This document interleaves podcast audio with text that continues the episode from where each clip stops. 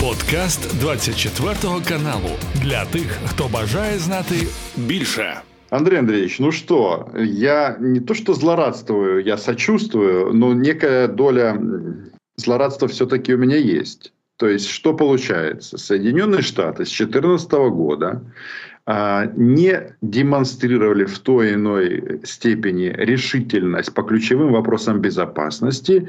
Плавненько это пришло к кризису в Штатах в части помощи военным союзникам, где речь идет не только об Украине, а об Израиле, о Тайване. И вот сейчас мы видим, что в Иордании американцев, американских солдат начали просто убивать. Как вы считаете, эти вещи э, связаны действительно ли? Или э, я что-то докручиваю? И что будет дальше, собственно говоря? Нет, это одна и та же проблема отсутствие политической воли Соединенных Штатов. И вот бесконечные эти крики «только б не было войны», «только бы избежать эскалации». Вы понимаете, казалось бы, уже ну, все поняли они. Вот помните, был такой короткий период, э, непосредственно после нападения террористов на Израиль 7 октября, когда мы восхищались всеми заявлениями Байдена, Остина, Блинкина. Они же все правильно говорили, идет мировая война. Террористические тираны хотят уничтожить демократические государства. Хамас хочет уничтожить Израиль. Путин хочет уничтожить Украину. Мы, сильнейшее в мире государство, лидер свободного мира, никогда это не позволим. Ну а потом, вот после этого, да, и эти слова подкреплялись делами. Первое. Байден направил две авианосные группы на Ближний Восток, а в Конгресс он направил замечательный законопроект об оказании, в том числе в Украине, помощи 61 миллиард долларов. Законопроект до сих пор заморожен, и авианосцы пока еще, как вы знаете, ружье в хорошей пьесе висит на сцене. Все считают, что в последнем акте оно должно выстрелить. Но вот сейчас, сейчас вот и уже вопрос задан Лебром, выстрелит или нет. А вот такая озабоченность лишь бы не было войны, она только поощряет негодяев, террористов, уголовников, бандитов, тиранов. Ну, Иран просто ногами ходит по американцам. И, и, и эти самые и как всякие ХСБУА, э, э, теперь еще какие-то организации, мне кажется, перешли уже убивать. Трое убитых, 20 раненых. Э, понимаете, что интересно? Вот какова была реакция наших врагов, ну наших, я имею всех врагов свободного мира, и Украины, и Израиля, и Соединенные Штаты, вот на те заявления американской администрации в середине октября Китай почувствовал, захмелял хвостиком, прибежал в Сан-Франциско, заявил, что в ближайшей исторической перспективе воссоединение с Тайванем рассматривается только мирным путем и запросил обратно крупных американских инвестиций и технологий, но за счет чего и работала китайская экономика. И с тех пор он ушел как-то в тень.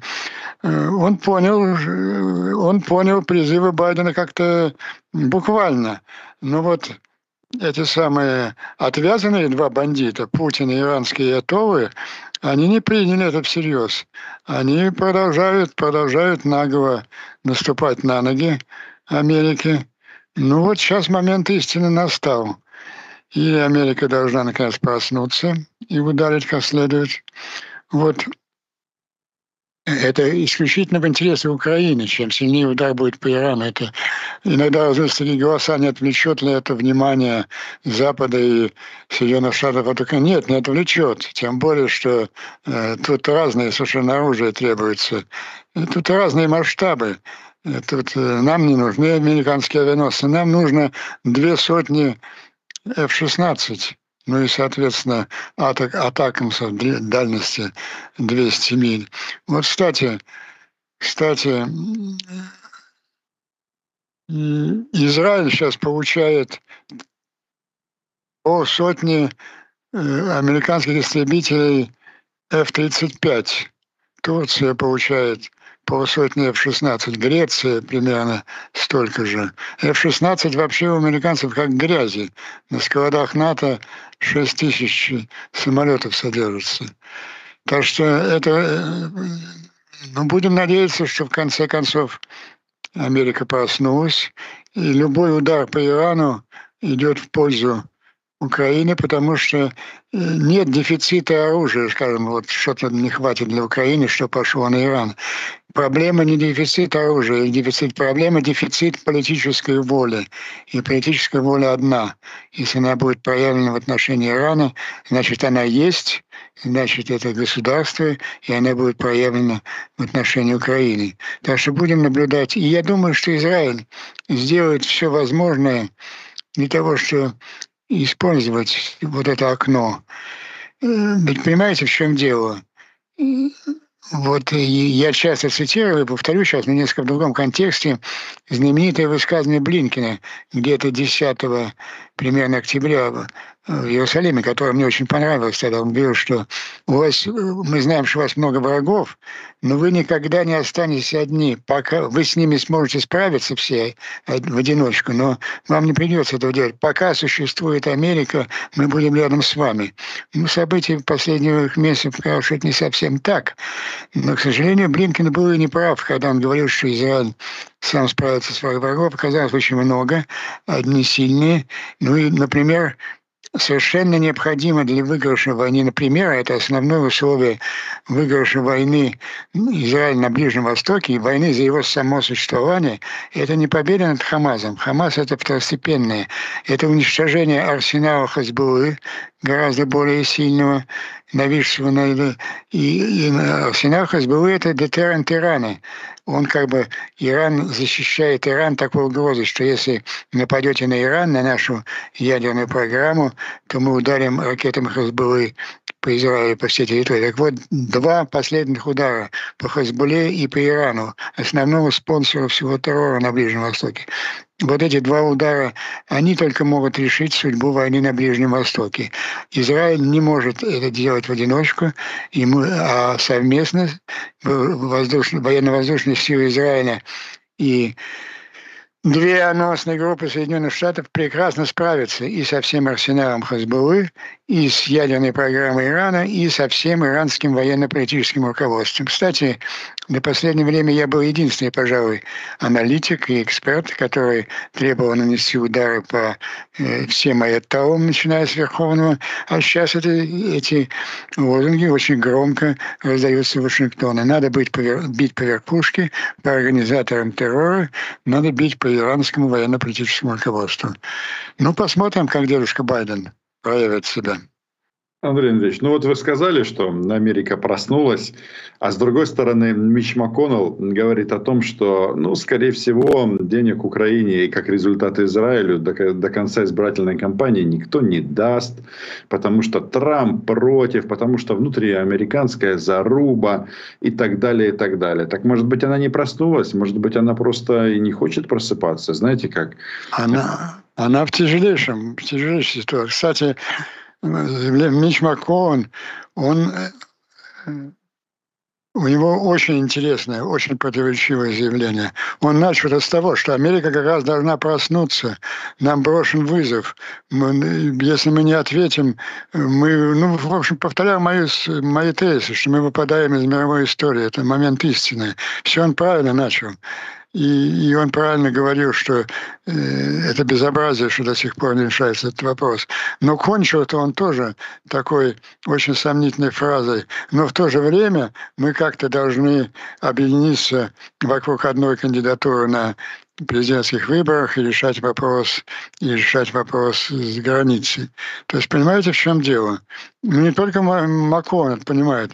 Мы с вами обсуждали вот этот э, plan to victory in Ukraine, план по, по победы в Украине, предложенный тремя ведущими председателями комитетов по обороне, по внешней политике, по разведке Палаты президентов, республиканцами, Марковым, Роджером э, и, боже мой, забыл я третьего э, председателя по intelligence, неважно. То есть все это понимают республиканцы. Но в то же время все это республика, волю республиканцев регановских удается, удается парализовать одному законченному негодяю Трампу. вот э, кучкой самых преданных его сторонников, их там 10-15 человек палате представителей, наиболее отвязные, они, они запугали э, спикера парламента, э, палаты, они его шантажируют, что если только поставишь вопрос по голосованию по Украине, мы тебя снимем на следующий день. Ну, там сложилась такая техническая ситуация у республиканцев небольшое большинство в палате, и маленькая группка э, может снять спикера, как это было всего двумя предшественниками. То есть картина, картина, она совершенно очевидна. Большинство ответственного американского политического класса понимает, что это абсолютно необходимо. Это не вопрос благотворительности Украины, это вопрос важнейшей задачи безопасности Соединенных Штатов. А в то же время Трампу удается э, блокировать этот процесс. Вчера э, очень интересно вечером еще одно отчаянное заявление прозвучало демократа Мерфи, сенатора, который руководит вот этой группой республиканцев и демократов, прорабатывающих общую позицию по миграции. Он сказал, что да, мы подготовили документ, все, последние запятые ставим. Мы его проголосуем в Сенате или в понедельник, или во вторник. Ну вот понедельник уже сегодня. Но весь вопрос там, пройдет ли он палату, э, сможет ли Трамп его заблокировать. Это же уже, уже не секрет, что э, республиканская партия в какой-то степени стала заложником одного человека. Человека, который э, полон ненависти к Украине. Он все делает, чтобы лишить ее финансирования. Он все время бахвалится не скрывает своих планов, как он придет в Белый дом и в 12 часов решить проблему Украины с своим другом Путиным. С своим другом Путиным они решить проблему могут только одним путем. Трамп останавливает полностью финансирование, и они будут пытаться склонить э, Украину к капитуляции. Поэтому у американского политика вот, буквально в эти сейчас дни встает две громадных задачи. Ну, первое, три. Ну, первое, во-первых, достойно ответить на атаку Ирана полноценным ударом по Тегерану, по центрам принимающим решения. Второе – пробить финансирование для Украины. И третье – сделать все, чтобы не допустить этого негодяя э, к Белый дом не, не, не позволить ему э, осуществить план с Путиным разрушения Украины. Ну, этот самый простой путь э, предотвратить эту сделку Путина и Трампа, это одержать, одержать победу и, и, и на Ближнем Востоке, в Украине задолго до 21 января 2025 года. Для этого есть, для этого есть все основания. Ну, что я еще хочу сказать, как наблюдающий за Вашингтоном. В Украине много врагов. Это не только Трамп, это и левое крыло демократической партии, леволиберальная, это и вся эта качественная американская пресса, Нью-Йорк Таймс, Вашингтон и прочее. И вот та, я, я не знаю, вот какие слова цензурные можно говорить об этой Изабелле Хачатурян, Хандурян, которая сидит в Киеве, возглавляет офис Washington-Post и все время публикует гнусные антиукраинские статьи. Вот очередной ее опус Вашингтон-Пост. Причем это опытнейшая э, организатор таких ЦИПСО. Вот все ее статьи пишутся по одному лекалу. Это сочетание правды и лжи, причем дальше такое грамотное, как у Бейгельса. Потом обычно я, два стандартных приема. Бесконечные ссылки на анонимные источники в администрации. Вот в администрации нам сказали... О, Андрей. Администра, администрации Байдена. Администрации Байдена. Вот в администрации Байдена три источника мне сказали, что Украина вот все просрала, не удалось ей э, э, наступление, поэтому все равно им трудно. Еще подлейший прием э, источники с неизвестными, с анонимными украинцами. Вот сержант Микола, с которым я беседовал, рассказал он мне, как он возмущен действиями украинского военно-политического руководства, бросающего украинских солдат в бессмысленные атаки. И вот потом еще какой-то Василий что-то рассказал. И вот последняя статья ее, что в Вашингтоне, значит, планируют только оборонительные операции Украины Украины в 24 году. Андрей Андреевич, да? логично, денег нет. А какие варианты? Без денег, понятно, как копая копы, зарываясь... Ну так, так об этом и писалось. Во-первых, в Вашингтоне ничего не планируют. Планируют в Киеве деятельность украинской армии и вооруженных сил. И то, что украинцы по линии фронта, по больш... линии фронта в тысячу километров, естественно, переходят к стратегической обороне, это решение украинского руководства, и это естественное решение.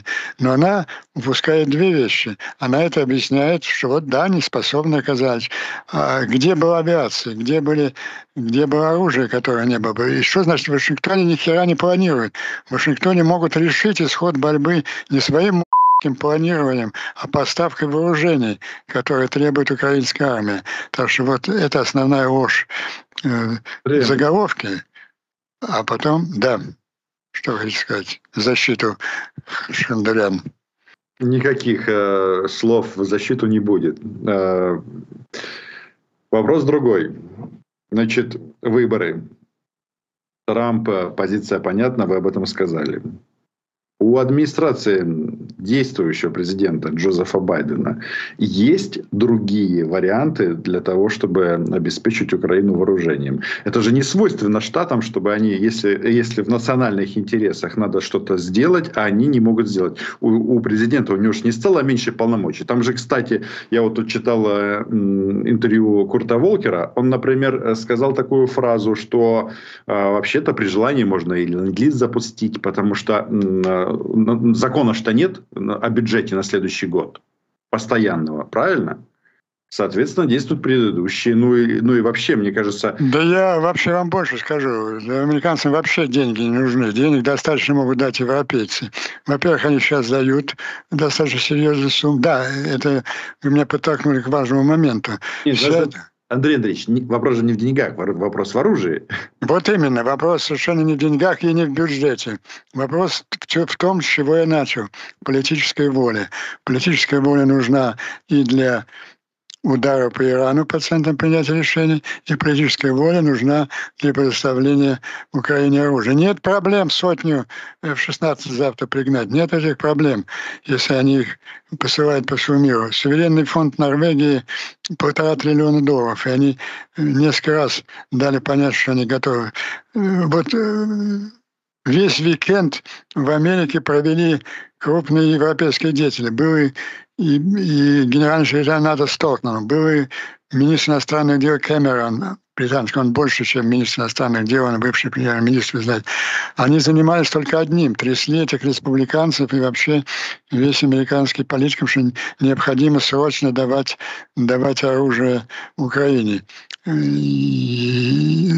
европейцы острее чувствуют эту необходимость, потому что, во-первых, оставшая безоружной Украина, она не сможет сопротивляться э, так же эффективно, как это было э, Путину. И ну, Столтенберг тысячный раз повторяет ту фразу, которую он говорил еще в декабре 22 года, что если вы сейчас сейчас мы платим деньгами, а если мы достаточно оружия не предоставим, нам придется платить кровью, и нам, и вам, американцам, придется, выполняя свои обязательства по статье 5, э, сражаться с русскими в Европе.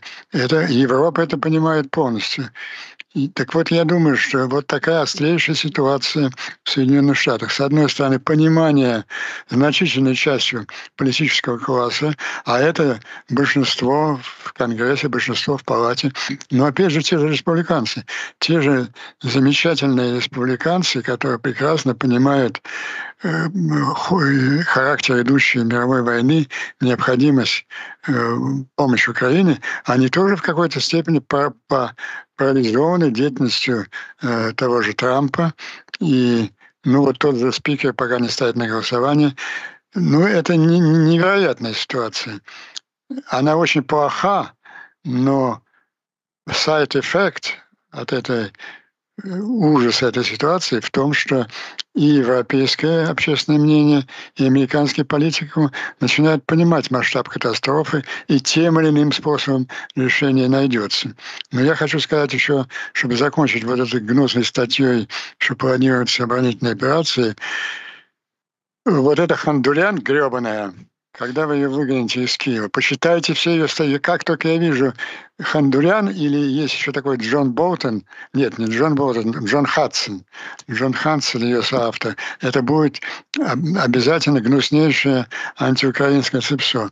Вот они игнорируют еще а, один важнейший, важнейший фактор Украино-российского противостояния. Вот многие напоминают, многие подчеркивает, ну, особенно со времен знаменитой статьи Заужного о патовой ситуации на фронте. Он прав.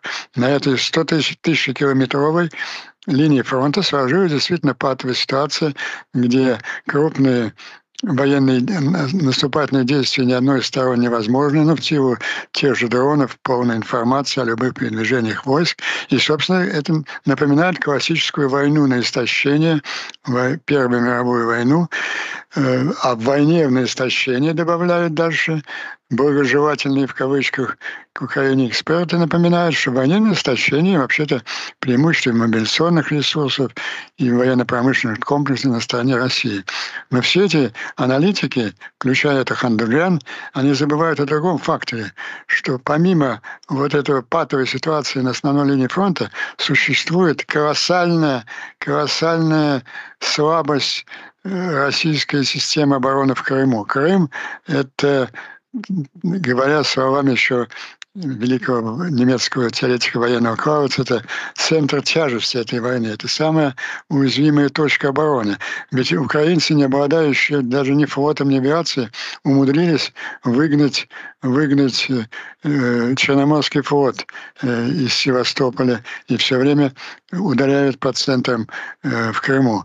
Вот простой набор вооружений две сотни самолетов и две сотни дальнобойных ракет этой дальности 200 миль решат эту проблему.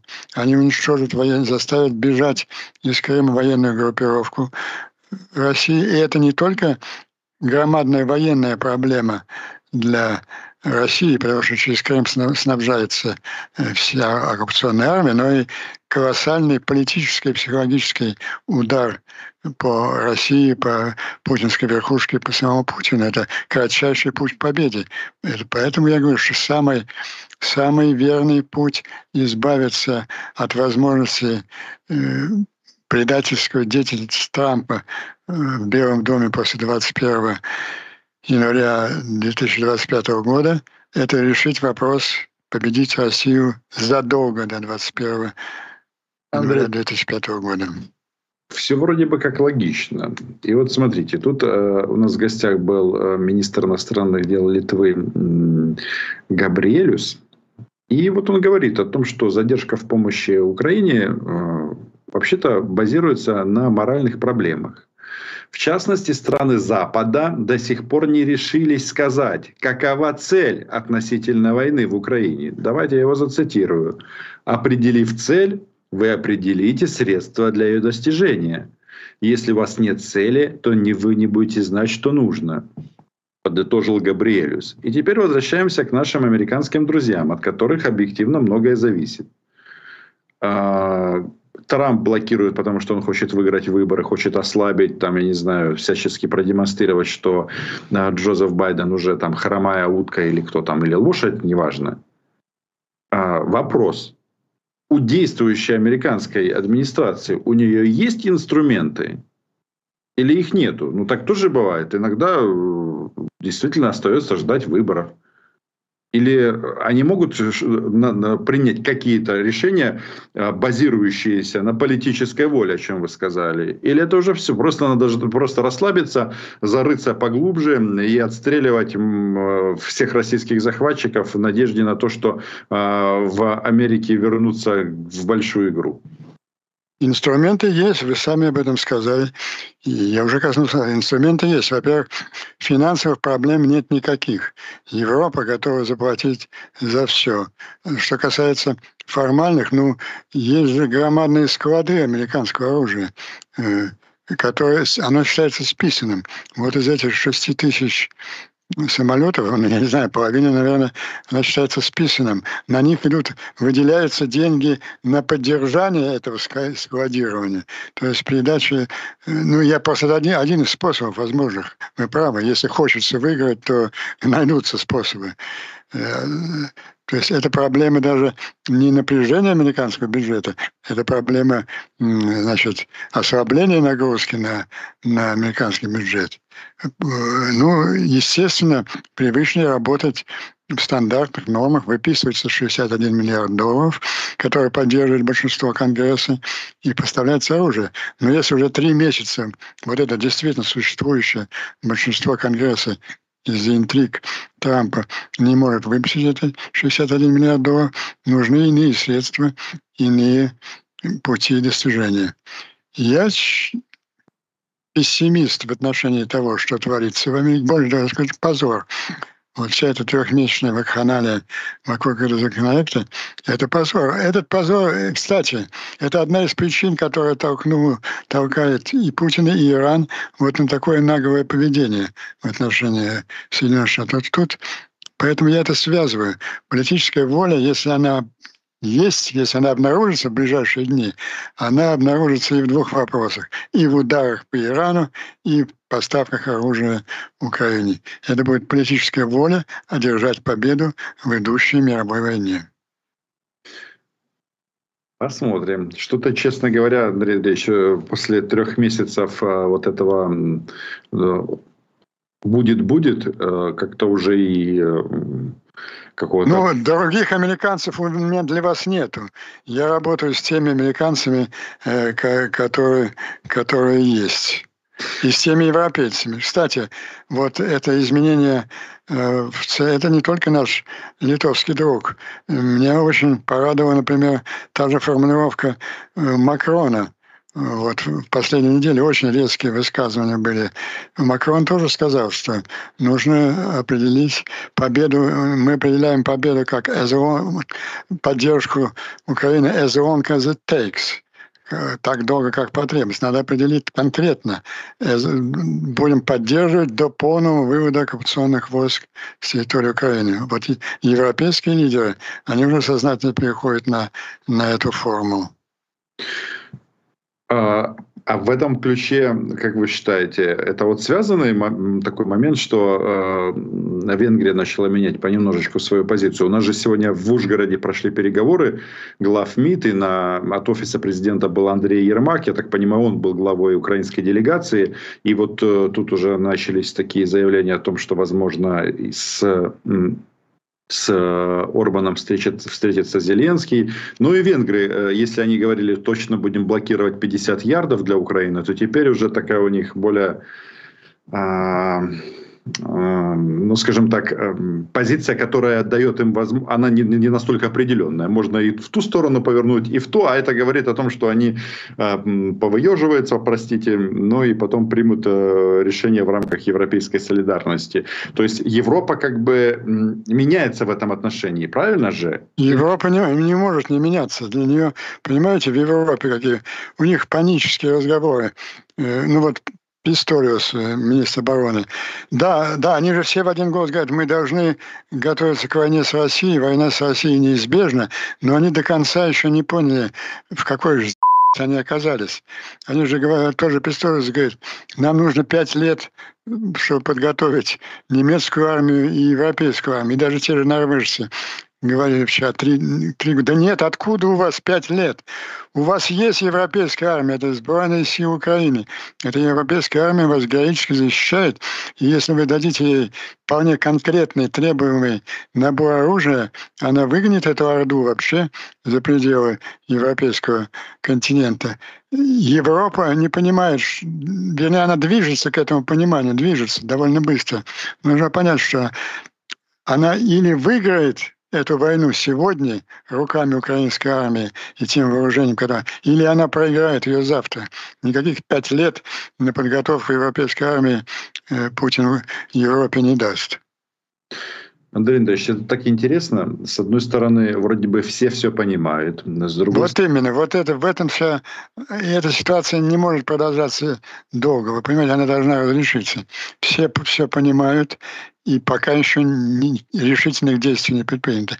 И вот я бы поблагодарил этих самых иранских террористов. Это, это звучит цинично, трагично, может даже подло по отношению к моим соотечественникам, я же все-таки американский гражданин, погибло три американца.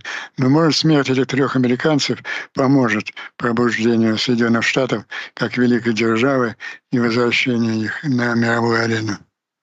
Слушайте, это... Потому что, понимаете, смерть 300 тысяч украинцев такого впечатления не произвела, к сожалению. Надеюсь, что наших погибло меньше. Ну, может быть, с гражданскими вы правы. Ну, посмотрим. Андрей Андреевич, я просто к тому, что вот так интересно, да? А, с одной стороны, мы видим понимающий все Запад, который, ну, который все понимает, но не принимает решения. С другой стороны, вот э, читаю заявление секретаря Совета Безопасности Российской Федерации, он прямо говорит, США, НАТО и сателлиты руками киевского бла-бла режима, короче, это все понятно, но смысл в чем? Что против нашего народа, ну, имеется в виду ведут англосаксонский, англосаксонский мир, не прекращая, ведет войну и не прекратит ее даже с окончанием горячей фазы конфликта в Украине. Я просто к тому, что тут англосаксы занимаются тем, что дискутируют между собой, а э, их воспринимают как страну, которая ведет войну. И я так понимаю, с одной стороны, это такой пропагандистский штамп, а с другой стороны, у них же все на этом построено, что против них, на них напали американцы. Вот даже Путин в Санкт-Петербурге говорил, что на нас напали. Но они верят в это. Они вот я об этом и говорю, что... И Гитлер с Геббельсом верили в то, что они говорили. Но меня вот интерес, в этом э, пассаже заинтересовал такой поворот Путина. Даже англосаксы продолжат войну даже после окончания горячей стадии украинского конфликта. Интересно, а как он видит? Это он что, считает, что после того, как мы выбросим их за границы 91 года, англосаксы на Москву пойдут? Не пойдут. А, ну, если хотят, то пусть идут, мы можем транзитом предоставить свою территорию, но сами мы, наверное, не пойдем. У нас будет... Не до этого. Да, надо... Нет, ну, ну это промелькнуло, это у Путина. Да, кстати, интересно. Вот мелькну, мелькнула такая дискуссия недавно на, у, у этого Шапира. Один из самых законченных есть такой, там такая жирная свинья в штабе, сказал, вы знаете, сейчас ведь по-настоящему на фронте, ну, в том войне, которую ведут с нами руками украинских англосаксов, тяжелейший период. Это практически август 42 года. Нужен приказ товарища Сталина 227, ни шагу, один, ни шагу назад. То есть, в общем-то, внутри где-то они понимают, что они влезли достаточно далеко, в эту западню украинскую, и выбраться им оттуда очень трудно. Они это понимают. Ну, в общем, все зависит сейчас от политической воли Вашингтона. Андрей Андреевич, вот вы как американец с украинским взглядом на жизнь, когда слышите слова Путина о том, что англосаксы готовят реванш, о том, что англосаксы на нас напали, о том, что, ну и там масса всякого другого, ну, в общем, все нацисты, кроме Владимира Путина. Mm-hmm. У вас вот эти вот слова, а, такие вот, типа реванш, на нас напали, мы победим нацизм обязательно, чего бы нам этого не стоило. Это я цитирую Владимира Путина. А, у вас какие-то эмоции вызывает? Вот мне кажется, если раньше кто-то думал, что это просто такой пропагандистский блеф, то сейчас по-моему, они действительно подумывают о том, чтобы где-то бахнуть еще. Вы имеете в виду ядерное оружие? Ну, я Исключ... не знаю. Это исключено. Я 20 раз об этом говорю, это исключено. Ну, что, что значит бахнуть? Я, я мечтаю, да, вот я уже сказал, э, одну, признался в одной циничной вещи, что гибель трех американцев может казаться очень позитивной для победы Запада в мировой войне. Да я мечтаю о том, чтобы они бахнули по Польше, например, завтра. Но тогда будет вопрос, мы сколько, год муссолим там какие-то 18 э, этих самых F-16 голландских. На следующий день против них будет 6 тысяч F-16. Никогда они на это не пойдут. Ни, никуда они не бахнут. Это просто Путин кричит он боится внутреннего переворота, он боится нарастающего движения э, матерей э, этих жен, матерей жен мобилизованных. Кстати, они проходят такую же эволюцию, как в свое время Пригожин. Вы помните, Пригожин начинал с криков, что там э, кто Герасимов, извиняюсь за выражение, гомосексуалиста, а, а Шойгу тоже, тоже плохой человек, и они хреново воюют с украинцами. Я знаю лучше. Я лучше умею убивать украинцев.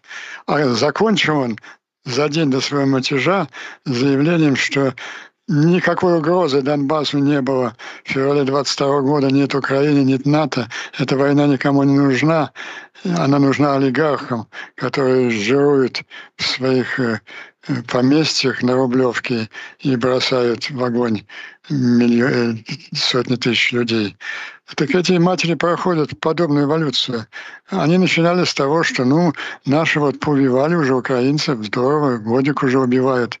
Может быть, им отдохнуть, других пошлем убивать. Сейчас их выступления стали гораздо более содержательными. Это, поэтому Путин, вся эта вся эта риторика «сражайтесь до последнего, иначе нас всех убьют», она направлена на его спасение и спасение узкой группки людей вокруг него. Так же, как и гитлеровская пропаганда последний год войны. Она э, повязывала немецкий народ единое э, дело его как бы ответственным за их преступления. Так что ни в коем, я не, ни в коем случае это не говорит о какой-то решимости пойти на так называемую военную эскалацию. Нет у них для этого ни возможностей, ни... Они, э, наглость их одним объясняется. Они ждут, они поверили в том, что Трамп победит на выборах, ну, кстати, сейчас, э, наверное, нет времени в передаче. Два способа я предлагаю борьбы с этой угрозой Трампа. Это первое – закончить войну до всяких выборов, а второе – все-таки объединиться республиканская, Рагановская крыло республиканской партии вокруг замечательной кандидатуры Ники Хейли. Я уже говорил вам, что надо просто немножко открыть американцам глаза, кто наиболее востребованный кандидат. Ведь смотрите, есть опросы, кто, за кого будете голосовать, за Байдена или Трампа. Трамп сейчас побеждает с примерно 5% Байдена. И есть опросы, за кого вы будете голосовать, за, за Байдена или за Хейли. Хейли побеждает Байдена с э, преимущественно в 17%. То есть она более популярна. Вас это не, не убеждает, спрашивает американ. Так проведите, почему никто из вас, из этих opinion полов, не умудрился провести очень простенький вопрос. Вот представьте себе два человека, Трамп и Хейли. Кого вы предпочли бы видеть на посту президента США? Я уверен, что как только... Кстати, вчера я увидел первую положительную реакцию на мое предположение положение, и такой опрос, наверное, будет проведен.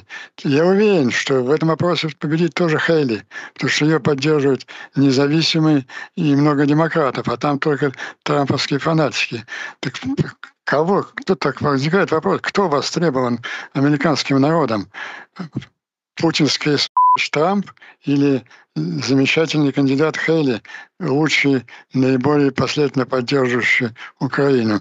Вот я думаю, во-первых, проведение опроса прочистит мозги многим американцам, а во-вторых, я думаю, что вот все те регановские республиканцы, которых вы цитировали, и я с вами, и Мич МакКоннелл, и вот эти Маккоу, Маккоу и Роджер, и Торнер, вспомнил я его фамилию, председатель комитета по разведке, они все-таки поймут, что нужно решать вопрос республиканской партии, не допускать так называемого манжурского кандидата. Был такой знаменитый фильм «Манжурский кандидат», как китай, зомбированное китайцами агентство президентом Соединенных Штатов. Трамп полностью раскрылся как человек, ненавидящий, ненавидящий Украину, ненавидящий европейцев и НАТО, да и ненавидящий так называемое глубинное государство. Поэтому эту сволочь нужно остановить, а войну, как мы тысячу раз с вами обсуждали, можно выиграть вполне доступными способами, предоставив Украине оружие, необходимое для уничтожения слабейшего звена в российской военной машине крымской группировки. Андрей Андреевич, я тут, э, когда готовился к нашей беседе, прочитал интервью Курта Волкера. И вот даже одну цитату, э, если вы позволите, в подтверждение ваших слов, что вы... Э, это интересно, он практически вашими словами говорит, что, цитирую, гарантии о том, что Трамп будет номинирован кандидатом от республиканцев, нет. И нет гарантии, что он победит. Ну и там, в принципе, он тут говорит о том, что еще 48 штатов с праймерис. Вот давайте вот в рамках рамках э, вот этого американского блока нашей беседы э, вопрос. А что там в Техасе? Потому что э, тут некоторые пишут «Техас наш», ну, россияне вообще исходят на нечистоты в части того, что э, давайте, как это, начните стрелять в друг друга и отдайте нам Украину, потому что вам будет ни до Украины, вообще ни до чего. Ну и так далее. Можете нам объяснить, это сильно надутая история или там есть какой-то такой ну, суперконфликтный э, потенциал? Нет, история с Техасской Народной Республикой – это абсолютно надутая, а потенциал есть громадный. Э, в этом плане, в принципе, республиканцы правы. Это в иммиграционном вопросе. Безответственная политика демократов, она привела к такой абсолютно неуправляемому потоку мигрантов. Тысячами переходят границу. Ну и это, этому способствует, во-первых, вот давление идеологического того же, мы все время о нем говорим, лево-либерального крыла демократической партии. А во-вторых, тут был чисто деловой партийный интерес увеличить количество латинских латинских избирателей, дать максимальное количество гражданцев латинским мигрантам, потому что традиционно они голосуют за демократическую партию. Но сейчас э, демократы это поняли, что это убийственно для них. Но вот в чем подлость сложить в ситуации? Ну, практически вот в этих переговорах, о которых рассказывал вчера Мерфи, разумные республиканцы и демократы нашли компромисс. Даже компромисс-то практически за счет почти на 90% полностью уступки Байдена э, приняты требования, э, требования республиканцев. И это уже принятие этого компромисса резко улучшило бы на оставшиеся до выборов э, время иммиграционной ситуации. Так казалось бы, республиканцев, бери это предложение, в общем, ваши идеи, улучшаем ситуацию. А если считаете это недостаточно, выиграете выборы в ноябре и доводите эту позицию до конца. Но подлый Трамп, он дает инструкции. Ни в коем случае не соглашайтесь ни на что. Пусть все остается так же, как есть. Это настроит избирателей против Байдена, и это поможет нам выиграть выборы. Вот такая картина этого картина нечистот американской избирательной кампании. Андрей Андреевич, такое впечатление, что о ценностях и интересах государств думаем только мы с вами. В нашем... ну, ну, я думаю об этом как американский гражданин, а вы думаете об этом как ценнейший союзник Америки, сражающийся с Украиной. И тем не менее, я думаю, что вот ситуация доведена до такого абсурда, что она не может, не может такой продолжаться. Давайте на этой оптимистической ноте поставим трое точек. Друзья, подписывайтесь на наши YouTube-каналы. А, верим в здравый смысл. Ну, и в Украину, и в Соединенные Штати. Почему бы і ні? Це був подкаст для тих, хто бажає знати більше. Підписуйся на 24 канал у Spotify, Apple Podcast і Google Podcast.